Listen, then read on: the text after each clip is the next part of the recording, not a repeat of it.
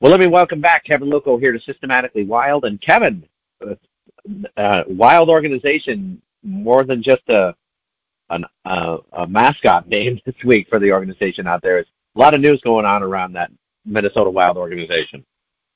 You know, we're, we're recording this at 8:24 p.m. on Monday night, and boy, the last, I would say, four hours has been pure chaos. You know, I come home from the the working job. And It was interesting because on NHL Network they were having a little fun with Dean Evason making a claim that Cale Makar was diving on a penalty or two in a game last Friday night. Well, then as they had that segment, they went to the commercial, and then when they came back, there's already a tweet out that uh, Dean Evason and um, Bob Woods have been relieved of their duties. So right away, instead of relaxing after a day of work, I am looking through all the stuff on X, as they call it now, instead of Twitter. And it comes out that John Hynes, former coach of the New Jersey Devils and the Nashville Predators, is taking over in Minnesota. So yeah, what a last um, four hours we've had. We don't know of a hire for an assistant coach yet. Darby Hendrickson was retained by Minnesota, but Bob Woods was in charge of the, I believe, special teams, at least the penalty kill, which has been dead last in the NHL. So kind of seemed to be a given that he was also going to go along with Evason. Now, before continuing on, for those of, of you out there listening to the show who, who are not on the baseball side of the show that Kevin and I do, we always seem to get incredible news like the day after we post our show. So, not not to be kind of self-centered about this, but it was nice at least for the Minnesota organization to do something like this, so you and I could talk about it today. Yeah, I mean, you cannot beat the timing of it, that's for sure. And then it's it was kind of ironic that then, like I'd say, half an hour, forty-five minutes later, the NHL Department of Player Safety comes out with the news that Matt Hartman was suspended for two games for his slew foot uh, of Alex DeBrincat during the game on Sunday in Detroit. So, you know, it's rare that Minnesota gets talked about very much on NHL Network, but boy, they uh, they had a lot of airtime uh, late this afternoon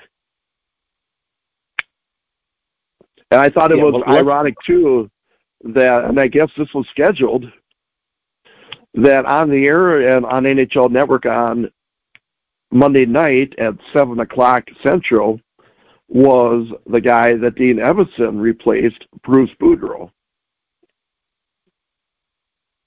Interesting.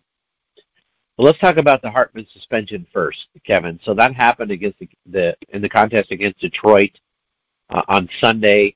Um, so he's suspended for two games without pay. So forty, according to the NHL website, forty-one thousand four hundred sixty-three dollars and forty-two cents of his pay is uh, forfeited uh, and donated to the Player Emergency Assistance Fund. Um, you know, they're, they're worried about player safety, and I, and I totally got it. Looking the way that this came down, it, it looked like a legitimate call by the league to suspend him in the way that they did. It was, and uh, Hartman's considered a previous offender. Just last April, he was suspended for a hit on Nicholas Ehlers of of um, Winnipeg Jets. So I had a feeling it was going to result in a suspension. I know people are complaining that Jacob Trouba hit somebody in the helmet with his stick and he only got fined, but Hartman got suspended. But it's just the fact that Hartman was a repeat offender. And not only does it do they lose the services of Matt Hartman for two games, but with the salary cap crunch the Wild are in, it does if they were to call somebody up from Iowa to replace Hartman, it would eat into a lot of the very little cap space they have available. So they're either going to take the blow and call somebody up from Iowa or else for the next two games they're going to probably have to go with 11 forwards and seven defensemen. So not only do not only do you lose Hartman, but you're also possibly playing with uh, either a short-handed lineup or a lineup where you're bringing in a minor leaguer. You know, I have to tell you, Kevin, one of the most interesting parts of the story because I thought, why why am I being told this? But okay, so the this is the league's release is that he was suspended without pay during NHL game number 316. why did that? Why I needed to know that was the 316th game this season? I'm not exactly sure, but I I just thought that was interesting. They decided to let us know that. I know that's something they do quite a bit when the NHL has um, releases like that. That they actually number all of their games. So, not sure who exactly that benefits, or if it just makes it easy to look up what game it was. But I just know that's something the NHL does, and I guess I I noticed it, but I just never really paid paid it much attention. Well, let's stay on the coaching thing here, Kevin. I, I think you weren't surprised. Dean Evans said you've had some questions about what's going on with the team. Early on last season, they struggled, really caught fire later on the season. It just did not look like things were going to turn around. But, you know, I have to say, a point you've made for quite a while here is that it didn't look like he had much help in the sense of the, the cap space on this club is terrible. And so it just seems like he's kind of being the fall guy for some decisions that were made by management that, that have put this team in a tough spot. But the thing is, it's it was a team that mostly was intact from last year when they had a hundred point plus season and made the playoffs.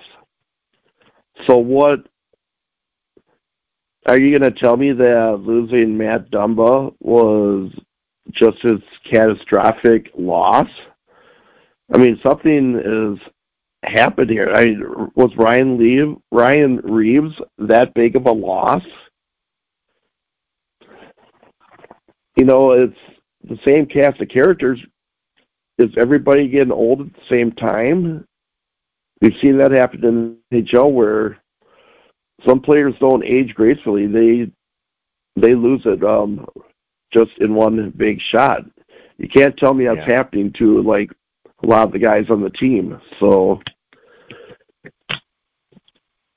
so I very good point you know, I'm like Dean Evason, you know, Evason himself, and I just had a feeling that he was going to get his walking papers when he just flat out said that. He's like, something's got to change. Well, I think he may have seen the writing on the wall when he said that because they don't have the flexibility to change much for players right now. The only thing they can change are the coaches. True. Very true being in the, the throes of a seven game losing streak never helps you as well. Um, that's where the club is at 05 and 2 in their last seven as they fall on Friday against Colorado, then lose at Detroit on Sunday 4 to 1. Um, I guess I guess you know if you kind of look at it, the big deal is the offense has just disappeared for this team right there. And you and you've talked about Kaprizov all of a sudden is is not playing like what we've seen over the last three, four seasons. And I wonder if kind of the coaching staff's taking the fall for that too. Is that hey, our our superstars regressing, and what are you doing out here? I know all the talk is is is Kaprizov healthy because it's, he's just not himself, and you don't know if he's trying to take on too much, if he is truly not healthy, or what is going on because it's just unexplainable what's going on. And you know, he's not getting any help either. Matt Boldy, who they signed to a seven-year, forty-nine million dollar contract, he's with all the gold this year. He too has not been producing much. So you can go down the line. Marcus Foligno's not doing much. Freddie Gaudreau, when he's been healthy, he's been invisible. Marcus Johansson, another guy they signed to a long-term deal, he's not produced. So it could be a thing where it's just is Kaprizov just trying to do too much? Is he just feeling the pressure? I don't know what it's going to take. When you look at it, um, you know, Dean Evason said this several times lately. their best forward this season's been Marco Rossi, and look where Rossi was this time last year. He was a guy that had no confidence and was sent back to Iowa. So that I think is a telling sign when one of your best players has been a guy that a year ago wasn't even on your team. Yeah, very good point. Um, so it started out Friday night, Kevin, with a 3-2 loss against Colorado. The club falls behind 2 nothing. Kaprizov and Eriksson Ek score uh, in the second period to tie the game, but in the third, Colorado able to get a goal about five minutes into the period, and then Minnesota shut down from that point. They do get a, a, a solid enough performance uh, out of Gustavsson, 22 of 25 shots he saves in the contest, but uh, offense not. I mean that that's a pretty good performance against a Colorado team that can put up a lot of goals. And you got to feel okay. Our goalie came through, but but you know if you're you're only going to get two goals, you're not beating Colorado on many nights.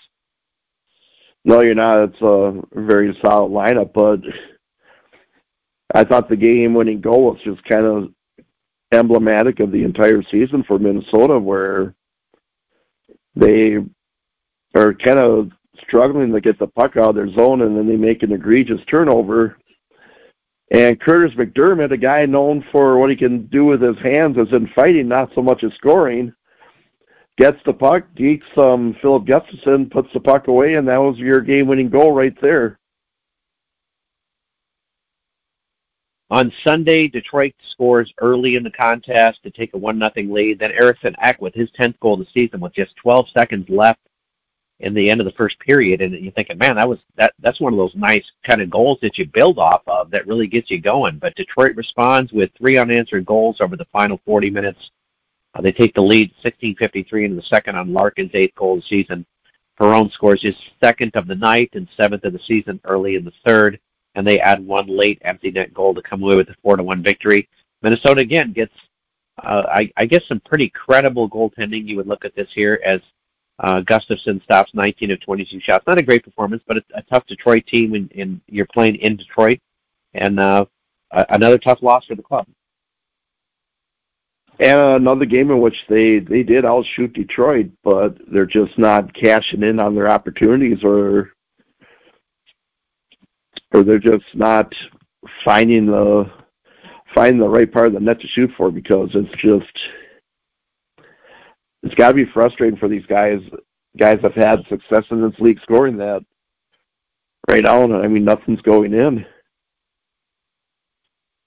The question I would look at this, Kevin, and say new coaching staff coming in. A lot of times, that can be the spark that gets a team going here. I'm just wondering right now. This team is just really struggling, and it, it seems like in all facets of their game. And I just what what does a new coaching staff bring to this club that really gets them going? I think a, a new voice for one thing.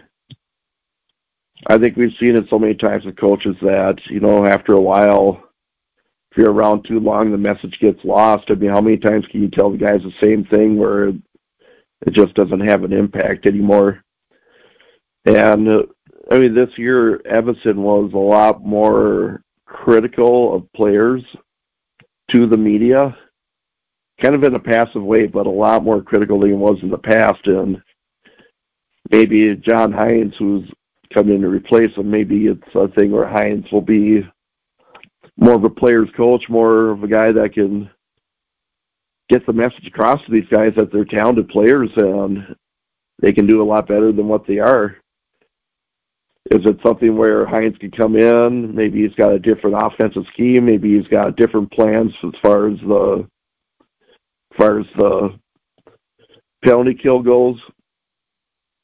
Maybe that's um, what, what they're looking at. But I know in listening to the hockey experts today, they're talking a lot about how a lot of other seasons Minnesota may have kept Evason and just kind of gone through the motions and just figure, okay, it's a lost season. But right now they're saying with the way the standings are shaping up that maybe only like 90 points could get you in the playoffs yet. So if that were a scenario, Minnesota, if they can get their act together, could get right back in the playoff chase. So I'm guessing maybe that John Hynes is brought in to try to instill a different attitude and get this team back on track. And as per most cases with new coaches, there is a connection as John Hynes was a minor league coach in the Pittsburgh Penguins system when Bill Guerin was also part of the Penguins. So those two do, do go back and have a rapport. So it'll be interesting. I don't think we can expect many changes right away, but changes could come in a subtle form as the season goes along. Well, let's work on elaborate on a point you just made there, Kevin. So five, ten, and four is Minnesota right at this point. Seventh place, fourteen points right now. If you want to look at top three in this division, okay, so they're twelve points behind Dallas. But a point you made here, a ton of their games early on here have been against that Metropolitan Division. So you probably figure that 85, 90% of their remaining games are going to be within the division at, at or within at least the Western Conference. They're going to have a lot of opportunity to play head to head against teams that are ahead of them. And so you got to think, hey, if we can just win in our division, we're going to be okay here because we're going to get a lot of chances to go out there and, and, and bolster our playoff position. And those are swing games. You know, uh, within the Central Division, you got to think Colorado and Dallas are going to be at the top. Winnipeg's off to a very good start, so it could be Dallas, Winnipeg, Colorado being the top three in the division. But that's where then you set you set your sights more so on the wild card more so than your own division. But those divisional games are huge. They're four point swing games. I shouldn't say the division as much as um the conference games. You know those games out in Vancouver, Calgary, Anaheim, they're going to be just as important as the ones within the Central Division too. Absolutely, and I, I think the teams that are ahead of them right now. I mean, I, I think Seattle's playing above their head. I know they had a great season last year. I was not sold on them to be honest with you. Vancouver's playing exceptional hockey right now, but you know we've seen in recent history where their goaltending can be pretty shaky at times. Their defense, you never know what you're getting. Los Angeles, I think, is playing a little bit above their heads at this point, and so I think there's an opportunity for some of these teams to fall back a little bit, and and for Minnesota to really get themselves back into play. And you know, Kevin, it all begins this week. You know, St. Louis. Uh, Tuesday night, you'll be out at that game, so I know that that's an exciting opportunity to see what the new coaching staff has to bring. Then Nashville on Thursday, Uh, in Nashville, and they'll close out the week with a home game against Chicago Sunday afternoon. So, an opportunity to make a splash right off the bat. No doubt, and the you know the the big irony there is that John Hynes coached Nashville last year, and now his second game as Minnesota's head coach will be in Nashville. Well, he should know the opponent well. no doubt. Scouting should be a huge advantage for sure. Well, as if things weren't going bad enough for the Minnesota Wild, the Iowa Wild have a very tough week for themselves too, Kevin, as they wind up going 0-3, score one goal in each of these three contests. Uh, tough games on the road in Milwaukee, and then traveling to Hershey for the first time in maybe in franchise history since they moved to Iowa here. I, I, I'm not sure. It, it's been at least I've been covering this team since 2020, 2019. I don't, and they haven't gone out there, so this is kind of a new thing. But uh, tough week offensively. They just got shut down by opponents each in each of these three games. They did, and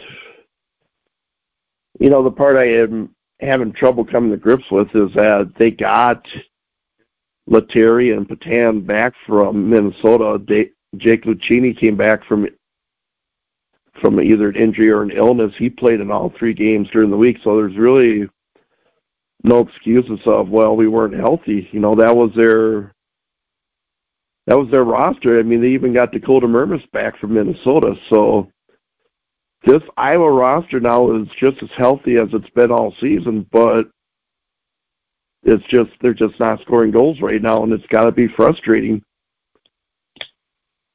Wallstedt was fantastic in the opening contest against Milwaukee, a three to one loss for the team.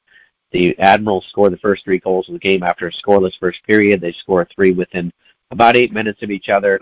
Minnesota does, or excuse me, Minnesota, Iowa does get a late goal with 30 seconds left in the second period, but it's just not enough in that contest as they wind up dropping the three to one game. Um, Wallstedt looked pretty sharp though in his return after you know kind of backing up there in when Minnesota traveled through Sweden. I, I thought it was a nice performance from a guy who could have a bit of a jet lag, and that, that didn't seem to be the case in that game.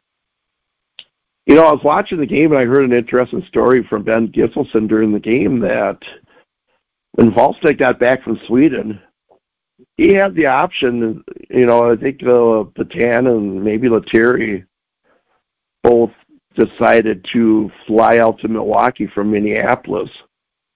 Wallstedt, he drove back down to Iowa and practiced with the Wild down there because he he wanted to get back into game shape and be ready to go on Wednesday. So I think that speaks volumes about the kind of competitor that Jesper Wallstedt is. You know, that's the kind of goalie too that a, a team will, you know, be willing to dive in front of that extra shot, you know, uh, or push a, you know, take a couple of elbows to the face when you're trying to block in front of the goalie to get a guy pushed out of the way so your goaltender can see better. You know, they'll battle for a guy they know that is given everything to them. And uh, so, um, uh, you know, I, I got a great chance to talk to him last season uh, after a game for a little bit, and uh, just a real class act, real team guy too. So that that just does not surprise me at all that he would do that. So um, he comes back though, Kevin, on Friday as the team traveled out to Hershey. Excuse me, on Saturday as the team traveled out to Hershey, a two to one loss. They they lose both these games two to one over the weekend. Um, Gavin Hain winds up getting the goal again. Another late goal in the second period that puts the team tied. So they're looking like they can they can build off something here. But with a little over three minutes left in the game, Hershey gets the game winner. Wallstedt stops 25 and 27 shots. Look very good in this contest, but those Hershey Bears are good, Kevin. So I'm not I'm not I'm not really surprised by losing both those games because that team's pretty good. Defending Calder Cup champions, and they're right back in the top of their division this year. So it was not going to be an easy task for the Wild heading out there. But you know, defensively they held down the Bears. It just just couldn't get much going offensively. But I'd have to think if they bring that game back to the Central Division, I think they're going to win a win quite a few hockey games. On Sunday, it's two power play goals in the first period for Hershey that give them the lead. Um, as Kevin mentioned, Jake Lucchini came back and does score on the power play at 10:31 in the second, his seventh goal of the season. Petan and Dakota Mermis with the assist on that. Mermis' first assist of the year shows how little he's been in Iowa so far at this point. Um, this is uh, Zane McIntyre's only start of the week. He stops 18 of 20 shots, looked very good in the game again. But if your offense isn't producing for you, it's a tough night. And um, two power play goals they gave up. Uh, that that I, I think is a concern. And um, you were talking about out shooting for the Minnesota out shooting on on Detroit on on uh, Sunday. Iowa 19-5 in the second period in shots and just came away with one goal. It's like you had an opportunity to really try to light something up, and you, you got to tip your hat to the Bears goaltender who kept his team in, on top in that contest. Oh, definitely, and you know, like I said, you know, it's a good sign. Iowa threw the kitchen sink at them, and to outshoot a team nineteen to five on the road, that's doing pretty good. They just couldn't couldn't get one into the net yeah, a lot of heart out there for sure for this Iowa Wild club. Well, Kevin, uh, t- the Iowa Wild now dropped to fourth in the division, also with 14 points, oddly enough, six nine and two. They are uh, five points behind Milwaukee, tied technically right at this point with Manitoba for fourth place right now. Um, the team is off for the rest of November, but will begin December on December 1st on Friday when they travel out to Colorado and the Eagles have not been a fun place for this club to visit. They got two games out there, so um, they looked good there last year. I remember late in the season, came away, I believe, with one of the two games, if I remember correctly, they won there. But this usually has been a house of horrors for them. So um, things may not get better for this club right now.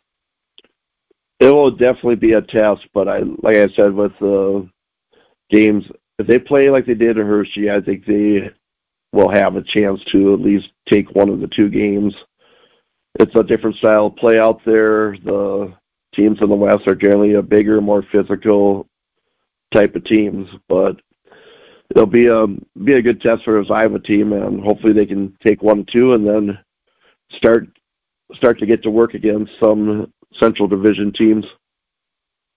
Yeah, so let's talk about that, Kevin. If you're looking for the big silver lining coming up here, after traveling out to Colorado, it looks like 11 straight games, well, if I can count correctly, 3, 6, 7, 8, 9, 10, 11, yeah, I believe, um, in your own division. So you're going to play Rockford, two against Milwaukee, Chicago, two in Rockford, then Milwaukee, and then travel, then Manitoba comes to town. So you're going to get a chance to get, you know, back in this division racing and bolster your playoff position because clearly, uh, you know, this is a team you got to beat out there, and so um, it, it, I December is going to be, I think, kind of a little bit of a make or break month for this team. Yeah, it could be. I, you know, you'd like to go into the first of the year on a pretty good roll. So I think it'll be what they do the month of December will be pretty telling.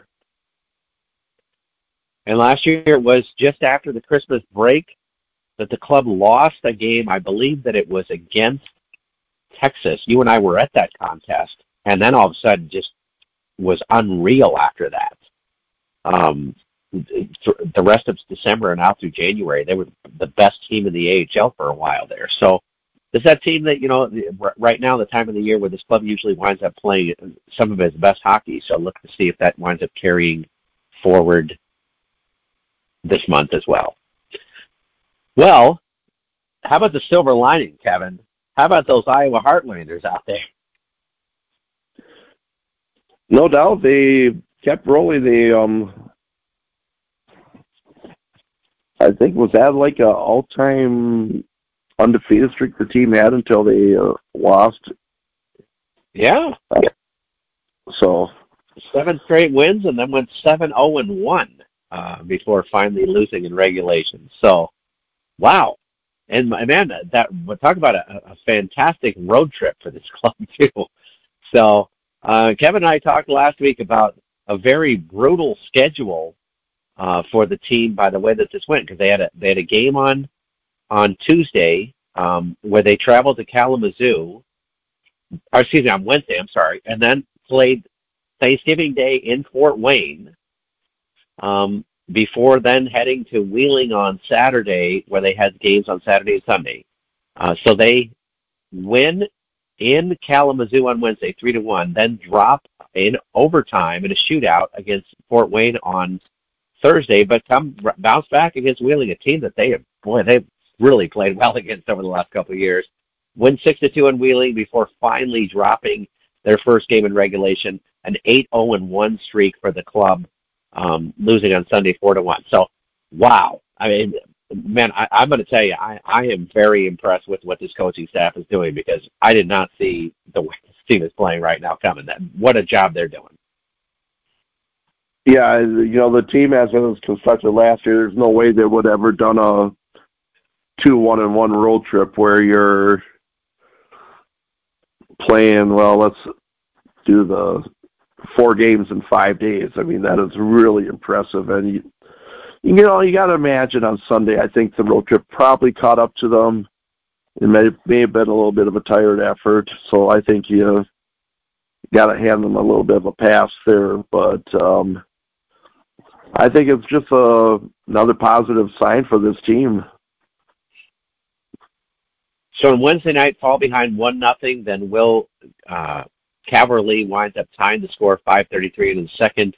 He winds up scoring his second goal of the night. I believe that's his second goal of the season too. I'm going to look that up real quick here to make sure that I'm I'm saying that. No, excuse me, third, fourth goal of the season at that point. So my apologies about that. Um, to give this club the lead, uh, Casey Dornbach winds up scoring in 1926 in the third to clinch the victory there with an empty netter. They wind up winning three to one. Uh, an, another spectacular performance out of Peyton Jones. So right now you got to look at it. It's got to be viewed as one of the top goaltenders in this league so far. Stopped 28 shots in that contest, and the Penn State grad boy making that making a name for himself after a pretty solid career with the Nittany Lions.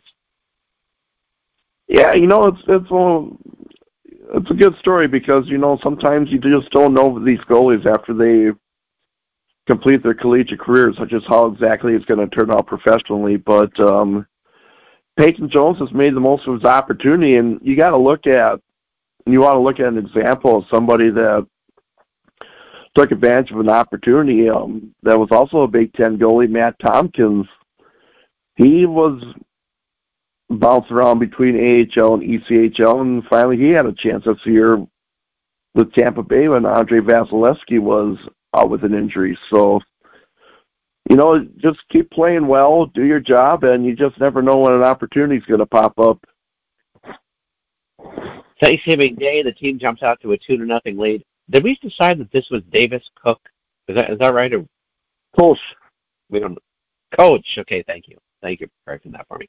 He scores his eighth goal of the season to give the team the lead. Jake Durflinger winds up adding to the lead a couple minutes later uh, to make it two nothing. But great, wild first period, by the way, as uh, Fort Wayne able to battle back to tie that contest. Both teams score in the third. Uh, Koch winds up scoring his second goal of the night, but Iowa drops in the shootout, ending their seven-game winning streak. But um, man, still coming away with a point there in Fort Wayne on Thanksgiving, which had a pretty good crowd there too for a Thanksgiving game, almost eight thousand um, for that game, and not a very easy place to play either in Fort Wayne. Uh, I mean, uh, I, I I've been out there a few times to see, and the crowd is like right on top of you too.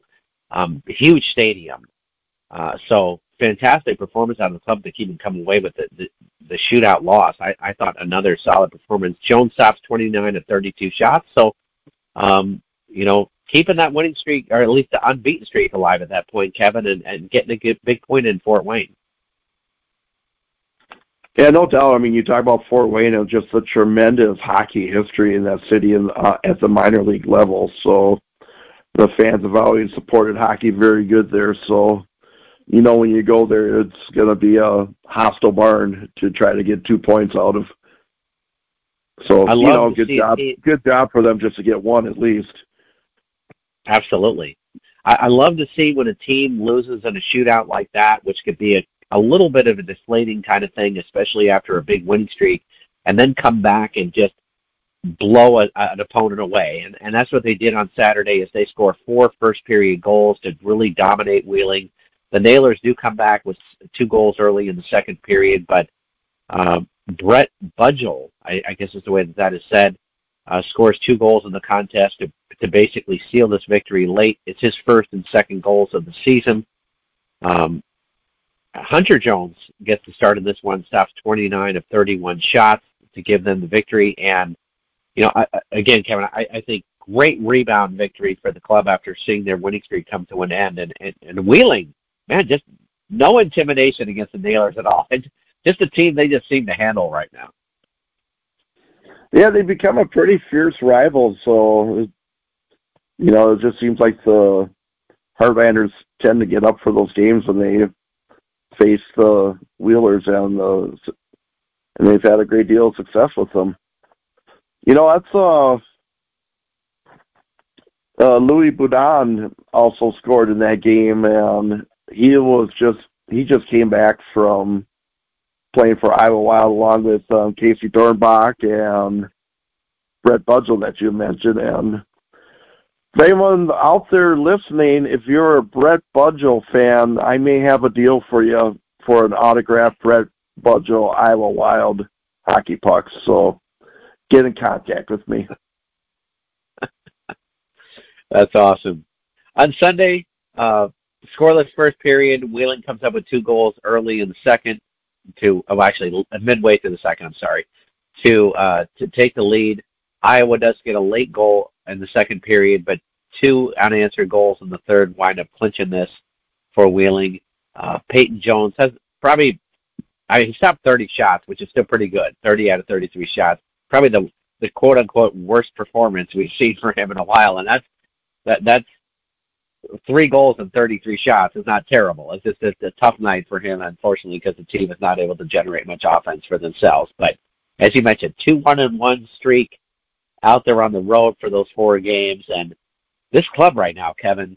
I mean, just fourth place overall in the Western Conference right now at eight five and three. In the Central Division, they are holding on to second place right now, just trailing Toledo by one point.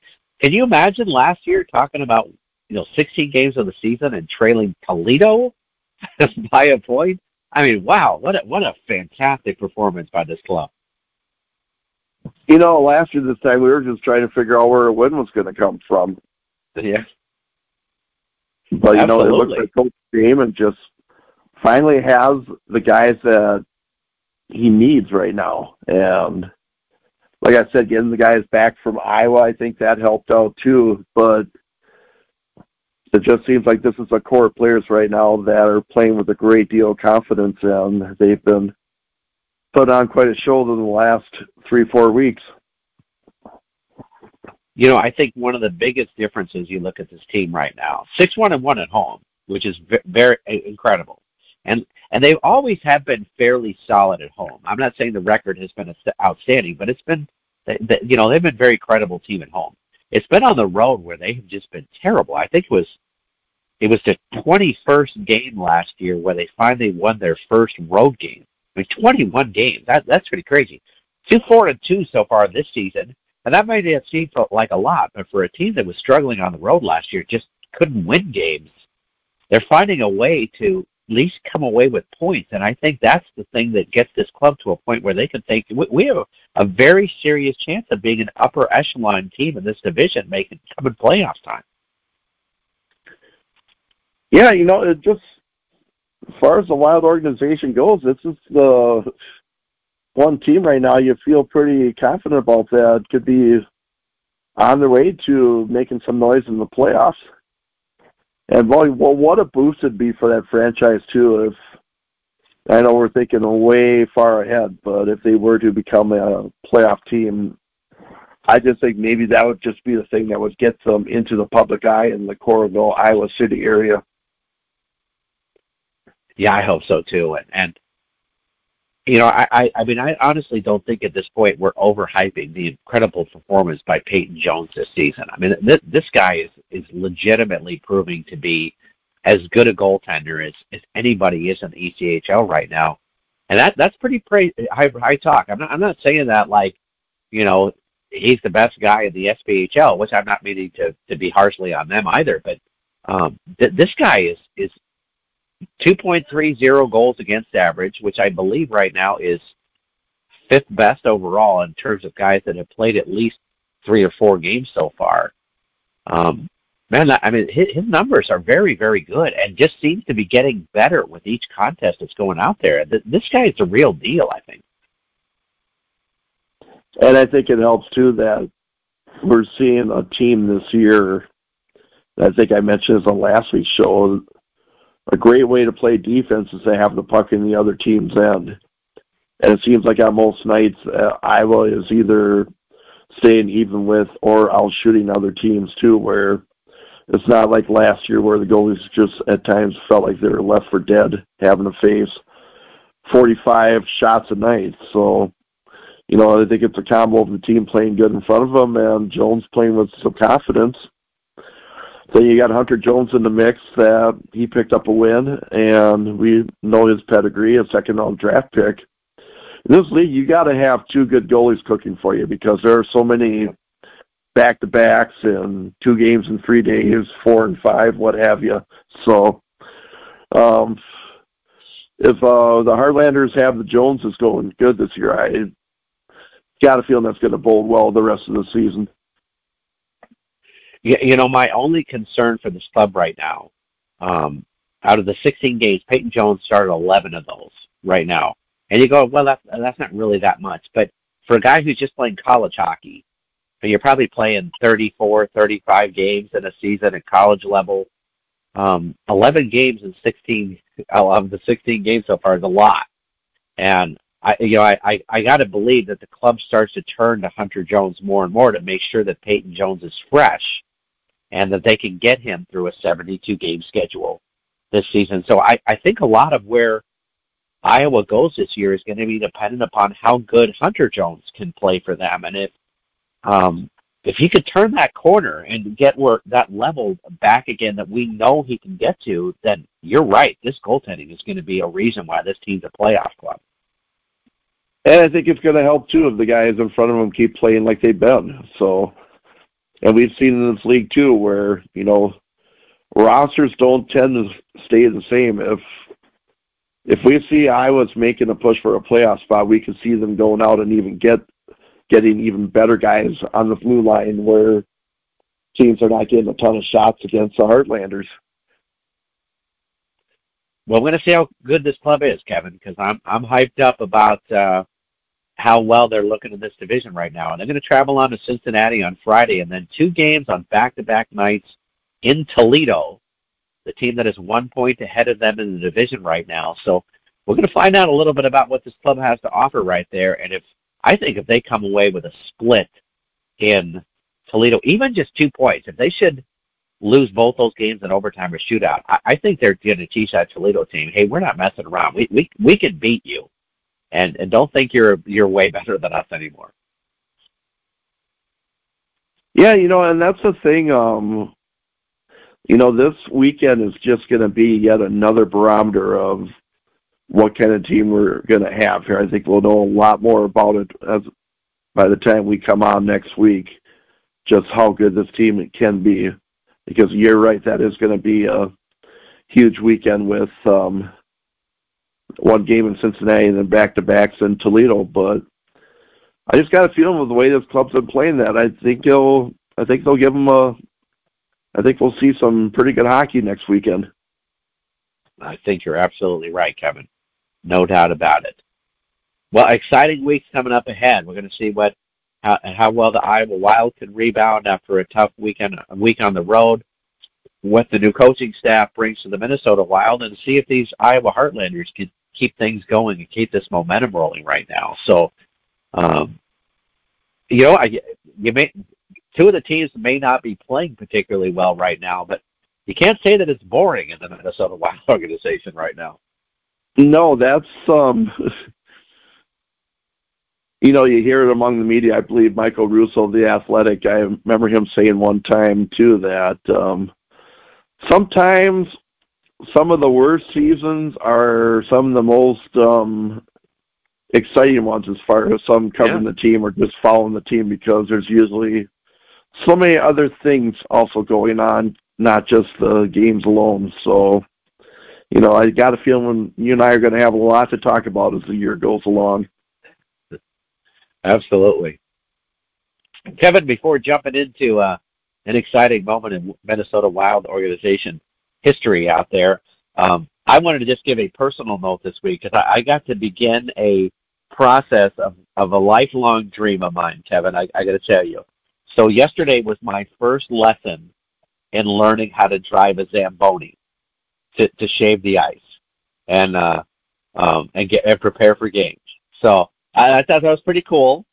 It's a little it's a little intimidating to drive that machine and make sure you're not you know hitting the boards too close or whatever yesterday, but uh, I thought that was pretty cool. So I just wanted to throw that out for my own little selfish uh, moment here for for for us for today. Yeah, as long as you don't earn the nickname Crash, I think you'll be all right. exactly right. Exactly right. Well, Kevin, take us to a good time here in uh, Minnesota Wild history. How about was there a coaching change that wound up turning the fortunes for the team during the season, maybe, or something like that? Yes, there was. You know, I was thinking about this today. That uh, forget the year. I want to say maybe fifteen, sixteen, or sixteen, seventeen. There was a coaching change when um, John Tort when um, Mike Yeo was let go of his duties after the Wild were just it was assumed much like we saw just recently, and it culminated with a just a lifeless effort on a Saturday afternoon against the Boston Bruins. Minnesota just was not in the game at all, and the news came out shortly after the game that that Mike Yeo had been relieved of his duties, and John Torchetti came in and you know that you just in time for a swing out to the West Coast, and Minnesota won either two or three games out there.